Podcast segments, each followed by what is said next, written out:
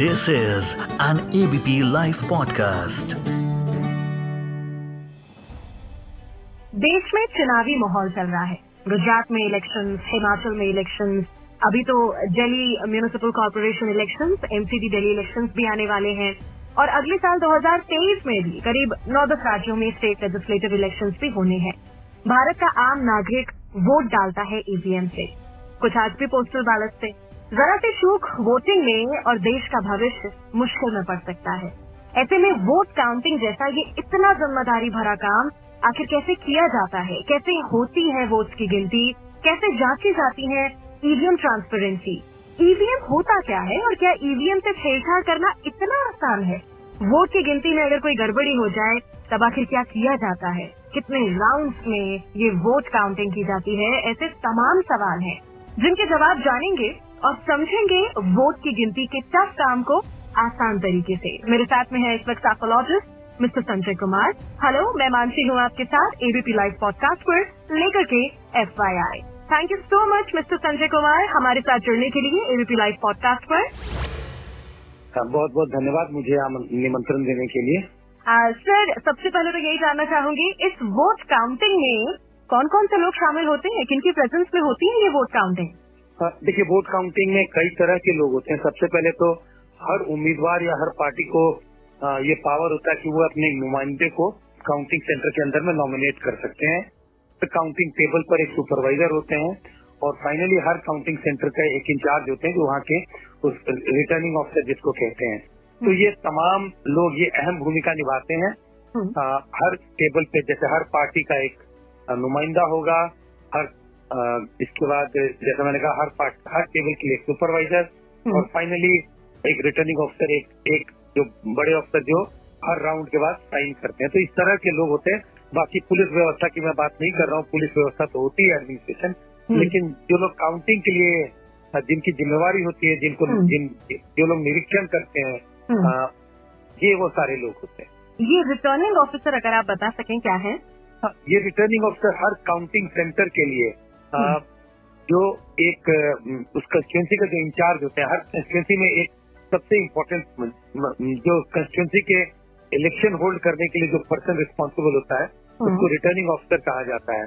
तो हर counting centre से उस कंस्टिट्यूंसी के रिटर्निंग ऑफिसर भी होते हैं जिनको अल्टीमेटली जब रिजल्ट डिक्लेयर होते हैं तो उनको साइन करना पड़ता है और हर राउंड की गिनती के बाद भी वो साइन करके इसको सर्टिफाई करते हैं कि हर राउंड की गिनती में जिन लोगों ने भी इस गिनती को देखा है वो सब सेटिस्फाइड है। ओके ओके तो अब मैं इस सवाल पर आना चाहूंगी, ये ई वी एम मशीन क्या होती है, कैसे काम करती है? ई वी एम मशीन क्या है? इसको इलेक्ट्रॉनिक वोटिंग मशीन कहते हैं। इसका नाम अपने आप बताता है कि ये वोट डालने वाली मशीन है। वोट डालने वाली मशीन का अर्थ ये ना निकालने, ये मशीन स्वतः वोट डालती है। इस मशीन पर जो जनता वोट डालते हैं, पहले एक समय था जब हम वोट डालने जाते थे, जब मतदाता वोट डालने जाता था उसे कागज की एक स्लिप दी जाती थी जिस पर अलग अलग पार्टियों के सिंबल्स होते थे, नाम लिखे होते थे और मतदाता अपनी पसंद की पार्टी पर मुहर लगा के एक डब्बे में उसे फोल्ड करके डाल देता था। अब ये प्रक्रिया बदल गई है। आजकल एक मशीन है जिस पर अलग अलग उम्मीदवार या पार्टी के चुनाव चिन्ह बने होते हैं और मतदाता जाकर अपनी पसंद की पार्टी या उम्मीदवार के चुनाव चिन्ह के सामने एक बटन है, उसे बटन दबाता है, इससे उसका वोट इलेक्ट्रॉनिक तरीके से मशीन के अंदर एक तरह से चला जाता है, स्टोर हो जाता है। इसे ई वी एम कहते हैं, इलेक्ट्रॉनिक वोटिंग मशीन। जी अच्छा, कई बार हम सुनते हैं ऑपोजिशन इल्जाम लगा देता है हर इलेक्शन में ही वोट काउंटिंग के दिन कि भाई छेड़छाड़ की गई है ई वी एम से। क्या इतना आसान होता है ई वी एम से छेड़छाड़, क्या ये पॉसिबल है? देखिए, पॉसिबल है या नहीं है इस पर तो कह पाना बड़ा मुश्किल है, लेकिन आपका जो दूसरा सवाल है क्या इतना आसान है? नहीं, बिल्कुल भी आसान नहीं है। अगर इतना आसान होता तो शायद ई वी एम का इस्तेमाल होता ही नहीं। लेकिन मशीन है, मुझे लगता है कहीं गड़बड़ियों की शिकायत तो आती है कि कहीं कुछ गड़बड़ी हो गई, कहीं ई वी एम ऑन नहीं हुए, कहीं मैल फंक्शनिंग आ गई। तो जब इस तरह की घटनाएं या इस तरह की चीजें हो जाती है ई वी एम में तो मुझे लगता है बड़े टेक्निकली, बड़े सोफिस्टिकेटेड तरीके से कुछ शायद छेड़छाड़ करने की कोई गुंजाइश लेकिन हो सकती है, लेकिन वो बहुत कम है। इसके आरोप तो लगते रहते हैं कि ई वी एम के साथ छेड़छाड़ हुआ, लेकिन मुझे नहीं लगता आज तक कोई एविडेंस मिला है जिससे यह स्पष्ट रूप से बताया जा सके कि ईवीएम में छेड़छाड़ हुई या ईवीएम में ये गड़बड़ी की गई और वो किस तरह की गड़बड़ी है। आज तक सिर्फ आरोप लगे हैं, लेकिन किसी भी आरोप की पुष्टि नहीं की, की गई है। इसीलिए मैं ये कह सकता हूँ कि ईवीएम में छेड़छाड़ करना अब मुश्किल है, बहुत मुश्किल है। असंभव शब्द का मैं इस्तेमाल नहीं करूंगा, क्योंकि असंभव तो कोई भी चीज नहीं है उस हिसाब से, तो लेकिन बहुत मुश्किल है ईवीएम में कोई गड़बड़ी पैदा करना। किसी भी वोटिंग के बाद ईवीएम की सिक्योरिटी कैसे एश्योर की जाती है, होता क्या है, कहाँ जाती है ये ईवीएम मशीन? ईवीएम स्टोर होती है जिसे कहते हैं स्ट्रांग रूम। स्ट्रांग रूम वो जगह है जहाँ पर सारे ईवीएम रखे जाते हैं। कई स्ट्रांग रूम्स बनते हैं, और स्ट्रांग रूम का मतलब है ऐसा ऐसी जगह जहाँ पर पूरी सिक्योरिटी बनाई जाती है। तो स्ट्रांग रूम को सील किया जाता है और ताले लगाए जाते हैं, सील होता है, सील पर उस पर मुहर लगी होती है। और ये सारा सारी प्रक्रिया सारे पार्टी के उम्मीदवार के जो नुमाइंदे होते हैं, क्योंकि उम्मीदवार तो हर जगह जा नहीं सकते, तो उम्मीदवार के जो नुमाइंदे होते हैं उनके सामने ये सब चीजें की जाती हैं। तो आप स्पष्ट रूप से ये कह कहूँ कि ईवीएम की सिक्योरिटी को, को स्टोर किया जाता है जिसे स्ट्रांग रूम कहते हैं, जहाँ पर ईवीएम सुरक्षित रखे जाते हैं। और जितने दिन तक ईवीएम वहाँ रहते हैं वहाँ चौबीसों घंटा पहरा होता है, और ये सुनिश्चित किया जाता है कि उस स्ट्रांग रूम का ना तो ताला टूटे, किसी तरह की कोई छेड़छाड़ भी स्ट्रांग रूम के साथ ना हो। Well well, nineteen ninety eight में फिर शुरुआत की गई ईवीएम से, और तब से लेकर आज तक हम लोग ईवीएम के जरिए वोटिंग जो है वो करते हैं। तो जानना चाहूंगी फाइनली ये जो प्रोसीजर है वोट काउंटिंग का, इसे अगर आप डिटेल में बताएं, या फिर क्या क्या पड़ाव होते हैं, कितनी टेबल्स लगाई जाती हैं, कितने राउंड्स होते हैं, किन बातों का ख्याल रखा जाता है वोट काउंटिंग में? देखिए, पहली बात, कितने राउंड्स होते हैं। राउंड्स का मतलब है कितनी बार ईवीएम को टेबल पर लाया जाता है। जितना बड़ा जितनी बड़ी असेंबली कंस्टिट्यूंसी होगी उतना ज्यादा राउंड्स होंगे। मतलब जितनी बड़ी असेंबली कंस्टिट्यूंसी ज्यादा से ज्यादा वोटर होंगे। हम श्रोताओं को ये बताना चाहेंगे कि कानूनी तौर पर एक पोलिंग स्टेशन पे पंद्रह सौ सोलह सौ वोटर से ज्यादा नहीं होने चाहिए। तो अगर वोटरों की संख्या ज्यादा होती है तो ज्यादा पोलिंग स्टेशन होते हैं, जहाँ ज्यादा पोलिंग स्टेशन होंगे तो ईवीएम की संख्या ज्यादा होगी, और अगर ईवीएम की संख्या ज्यादा होगी तो राउंड ज्यादा होते हैं। आ, तो कई बार हमने देखा है कि विधानसभा के, अगर बड़े राज्यों की हम बात करें, यूपी, बिहार, महाराष्ट्र ऐसे राज्यों की बात करें तो तकरीबन बीस बाईस चौबीस राउंड तक भी होते हैं। लेकिन अगर छोटे राज्यों की बात करें, जैसे हिमाचल है, जहाँ पे एक कंस्टिट्यूंसी में तकरीबन पचास से साठ हजार पैंसठ हजार मतदाता है, चाहे गोवा है जहाँ और भी छोटी कंस्टिट्यूंसी है, बीस बाईस हजार मतदाता होते हैं, यहाँ पर राउंड कम होते हैं।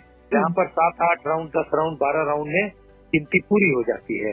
कितने टेबल, ये सब, इसकी कोई इस पर कोई कानूनी एक तरह से प्रिस्क्रिप्शन नहीं है कि टेबल आठ ही होंगे कि दस होंगे कि बारह होंगे।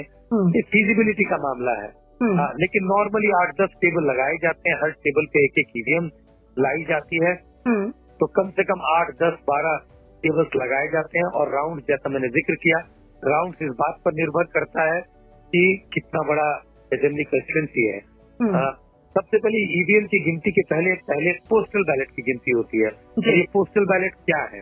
पोस्टल बैलेट वैसे लोगों को अधिकार होता है वोट डालने का पोस्टल बैलेट पर, जो या तो चुनावी ड्यूटी पर है, किसी कारणवश सरकारी कामकाज की वजह से वो वोट डालने के दिन वोट अपना वोट नहीं डाल सकते डाल सकते हैं, या तो वो फौज में है या किसी अन्य सरकारी काम से उस दिन वो व्यस्त है और छुट्टी उन्हें नहीं मिल सकती, जिसके कारण आकर वो वोट डालें। उन लोगों को यह अधिकार है कि वो पोस्टल बैलेट, और पोस्टल बैलेट वही तरीका है, पुराना तरीका, उनके पास वो कागज की पर्ची होती है जिसे वो डाल करके लिफाफों में बंद होता है और उसे सील्ड तरीके से पहुंचाया जाता है काउंटिंग सेंटर तक, जहाँ काउंटिंग की जहाँ काउंटिंग होती है। तो वो पोस्टल बैलेट की गिनती पहले होती है। अभी कुछ साल पहले इलेक्शन कमीशन ने एक और नया प्रावधान शुरू किया है, पोस्टल बैलेट उन लोगों को भी दिया है अधिकार जो वरिष्ठ नागरिक हैं, जिन्हें ये लगता है कि चुनाव के दिन वो पोलिंग स्टेशन पर आकर वोट देने में सक्षम नहीं है। उन्हें एक सप्ताह पहले, दस दिन पहले इलेक्शन कमीशन को इस बात की जानकारी देनी होती है, और इलेक्शन कमीशन ये सुनिश्चित करता है कि इलेक्शन कमीशन का कोई व्यक्ति उनके घर तक जाए और पोस्टल बैलेट से उनका वोट कास्ट करवा के ले आए। ये जानकारी वो कैसे दे सकते हैं? वो उन्हें एक अर्जी, कोई एक फॉर्म है जिस पर उन्हें भर करके इलेक्शन कमीशन अपने जो लोकल इलेक्शन ऑफिस है उसमें जमा करना होता है, जिससे इलेक्शन कमीशन इस बात की वो फैसिलिटेट करता है कि कोई इलेक्शन कमीशन का व्यक्ति आकर उनके घर पर उनसे वोट डलवा करके ले जाएगा, वो पोस्टल बैलेट होगा। तो पहले पोस्टल बैलेट की गिनती होती है, पोस्टल बैलेट की गिनती में थोड़ा समय लगता है क्योंकि ये पुरानी प्रक्रिया है, सारे बैलेट जो है या तो लिफाफों में बंद होते हैं या किसी बक्से में डले होते हैं, उसे निकाल करके उन पर्चियों को सीधा किया जाता है और उनकी गिनती होती है। जब पोस्टल बैलेट की गिनती खत्म हो जाती है तब ईवीएम खोले जाते हैं और ईवीएम खोलने का मतलब है ईवीएम पे लॉक लगा होता है और उसको लॉक को खोला जाता है सबके सामने, जो पार्टी के नुमाइंदे होते हैं, जो ऑफिसर होते हैं, हर टेबल पर एक इंचार्ज होते हैं जिनको सिक्योरिटी इंचार्ज ऐसा कुछ डेजिग्नेशन है उनका, वो होते हैं, उनके सामने ईवीएम को खोले जाते हैं। और ईवीएम की गिनती बड़ी जल्दी होती है, अगर एक ईवीएम पर एक बटन होता है काउंटिंग का जिसको आप प्रेस करेंगे तो उस पर काउंट दिखाई पड़ जाता है इस पार्टी को कितनी कितनी सीटें मिली हैं, कितने वोट मिले, उसे डिस्प्ले उसको सब लोगों को दिखाया जाता है। सारे पार्टी के नुमाइंदे जब वो संतुष्ट हो जाते हैं तब फिर एक कागज पर उसको नोट कर उस पर दस्तखत किया जाता है और सारे लोगों के सारे पार्टी के नुमाइंदों के जब दस्तखत हो जाते हैं तो जो टेबल इंचार्ज होता है उसके दस्तखत होते हैं, रिटर्निंग ऑफिसर के दस्तखत होते हैं और फिर उन ईवीएम को बंद करके वापस ले जाया जाता है और नए सेट ऑफ ईवीएम लाए जाते हैं उन टेबल्स पे। ये जो आपने दस्तखत वाली बात जो कही, क्या ये फॉर्म सेवनटीन सी है? आ, मैं शायद पूरी तरह से इसके बारे में जानकारी नहीं क्या दे पाऊंगा कि किस फॉर्म का की बात है, लेकिन एक स्पेसिफिक फॉर्म है जहां पर पार्टी के वोट लिखे जाते हैं हर राउंड के बाद और उस पर दस्तखत होते हैं पार्टी के उम्मीदवार के उम्मीदवार के जो नुमाइंदे होते हैं उनका, टेबल इंचार्ज का, रिटर्निंग ऑफिसर का और उसके बाद फिर एक नया राउंड शुरू होता है।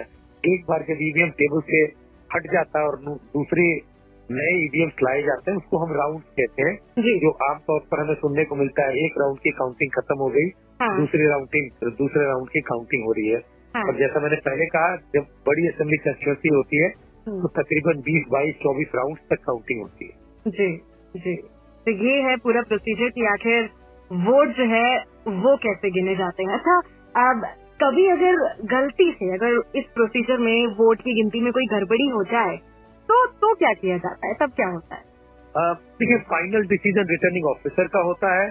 जब गलती होती है, कंटेस्टेशन होते हैं, खासकर पोस्ट, पोस्टल बैलेट में काफी इस बात की होती है कंटेस्टेशन, क्योंकि पोस्टल बैलेट में मोहर लगाए जाते हैं और कहीं मोहर जब लगा है तो उसकी छाप कहीं दूसरी तरफ आ गई फोल्ड करने में, इन सब चीजों को लेकर कंटेस्टेशन होता है। कई बार ईवीएम पे भी होता है, कई बार लोगों को बात का अंदेशा होता है कि भाई शायद इसका लॉक पहले से खुला था, तो ये कंटेस्टेशन होते हैं। ऐसा नहीं है कि काउंटिंग बड़ी स्मूथ होती है हर जगह पर और सब एक हर बात को मान लेते हैं, तो कई बार आप देखेंगे कि अगर ज्यादा ऑब्जेक्शन हो रहे हैं तो दो तीन चार पांच राउंड के बाद कई बार काउंटिंग धीमी हो जाती है, काउंटिंग रुक जाती है, क्योंकि इस कंट्रोवर्सी को दूर करना होता है।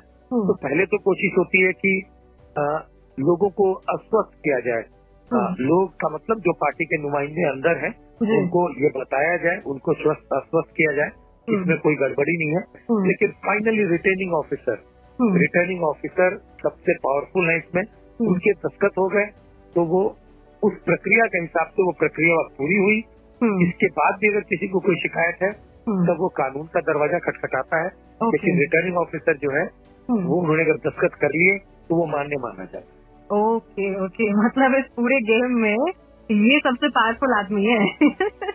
बिल्कुल बिल्कुल बिल्कुल जी। आज जो हमने टॉपिक लिया है एफआईआर के लिए, इसको लेकर के अगर आपको लगता है कोई और इन्फॉर्मेशन जो एक आम आदमी तक पहुंचनी चाहिए सर, बिल्कुल बताइएगा। नहीं, मुझे तो नहीं लगता है कि इसके अलावा और कोई चीजें जो आम आदमी तक पहुँचनी चाहिए। मुझे लगा आ, बहुत एक तरह से आम आदमी के मन में उत्सुकता तो जरूर होती है और कि वोटों की गिनती कैसे होती है, क्या कंटेस्टेशन होता है।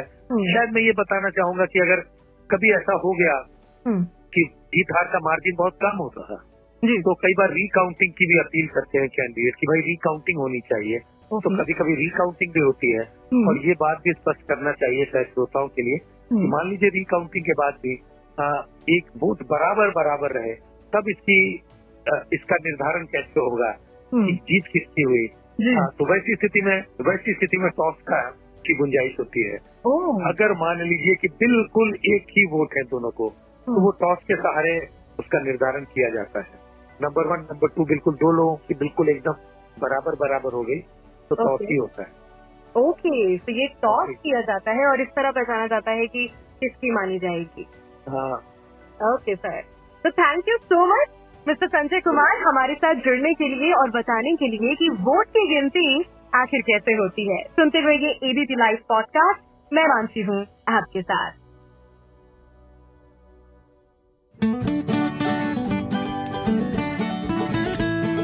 This is an ABP live podcast.